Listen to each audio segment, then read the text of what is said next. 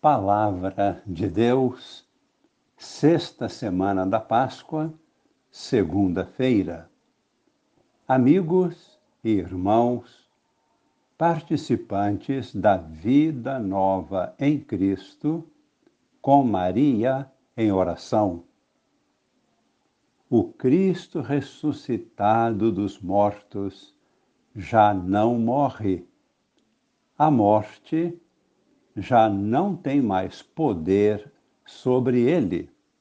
Lemos na carta aos Romanos, capítulo 6, versículo 9.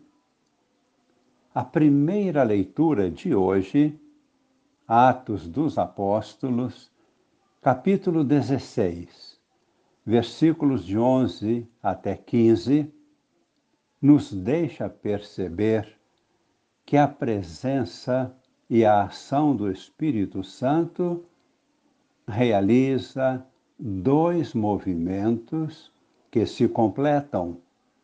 O primeiro impele a palavra de Deus para realizar o seu caminho.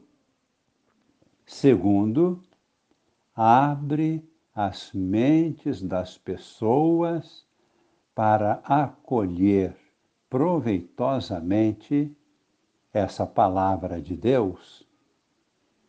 Veremos isso ao ouvirmos o versículo 14, com referência a uma comerciante de púrpura, Lídia. O Senhor abriu o seu coração para que aceitasse a palavra esta afirmação nos lembra o relato dos discípulos de Emaús, quando lemos o Senhor ressuscitado abriu o espírito dos discípulos para que compreendessem as Escrituras. Em ambos os casos, trata-se de uma ação direta de Deus no coração humano. Vamos acolher agora o relato que prossegue descrevendo a segunda viagem missionária de Paulo. Atos dos Apóstolos, capítulo 16, versículos de 11 a 15. Embarcamos em Troade e navegamos diretamente para a ilha de Samotrácia. No dia seguinte, ancoramos em Neápolis, de onde passamos para Filipos, que é uma das principais cidades da Macedônia e que tem direitos de colônia romana. Passamos alguns dias nessa cidade. No sábado, saímos além da porta da cidade para um lugar junto ao rio, onde nos parecia haver oração. Sentados, começamos a falar com as mulheres que estavam reunidas. Uma delas chamava-se Lídia. Era comerciante de púrpura da cidade de Tiatira. Lídia acreditava em Deus e escutava com atenção. O Senhor abriu o seu coração para que aceitasse as palavras de Paulo. Após ter sido batizada, assim como toda a sua família, ela convidou-nos: se vós me considerais uma fiel do Senhor, permanecei em minha casa e forçou-nos a aceitar. Diante desta palavra de Deus, nós queremos rezar, juntamente com toda a Igreja, o salmo responsorial da missa de hoje, Salmo 149. O Senhor ama o seu povo de verdade. Cantai ao Senhor Deus um canto novo, e seu louvor na assembleia dos fiéis. Alegre-se Israel em quem o fez, e Sião se rejubile no seu rei. Exultem os fiéis por sua glória, e cantando se levantem de seus leitos com louvores em seus lábios. Eis a glória para todos os seus santos. No Evangelho é impressionante o que Jesus está afirmando.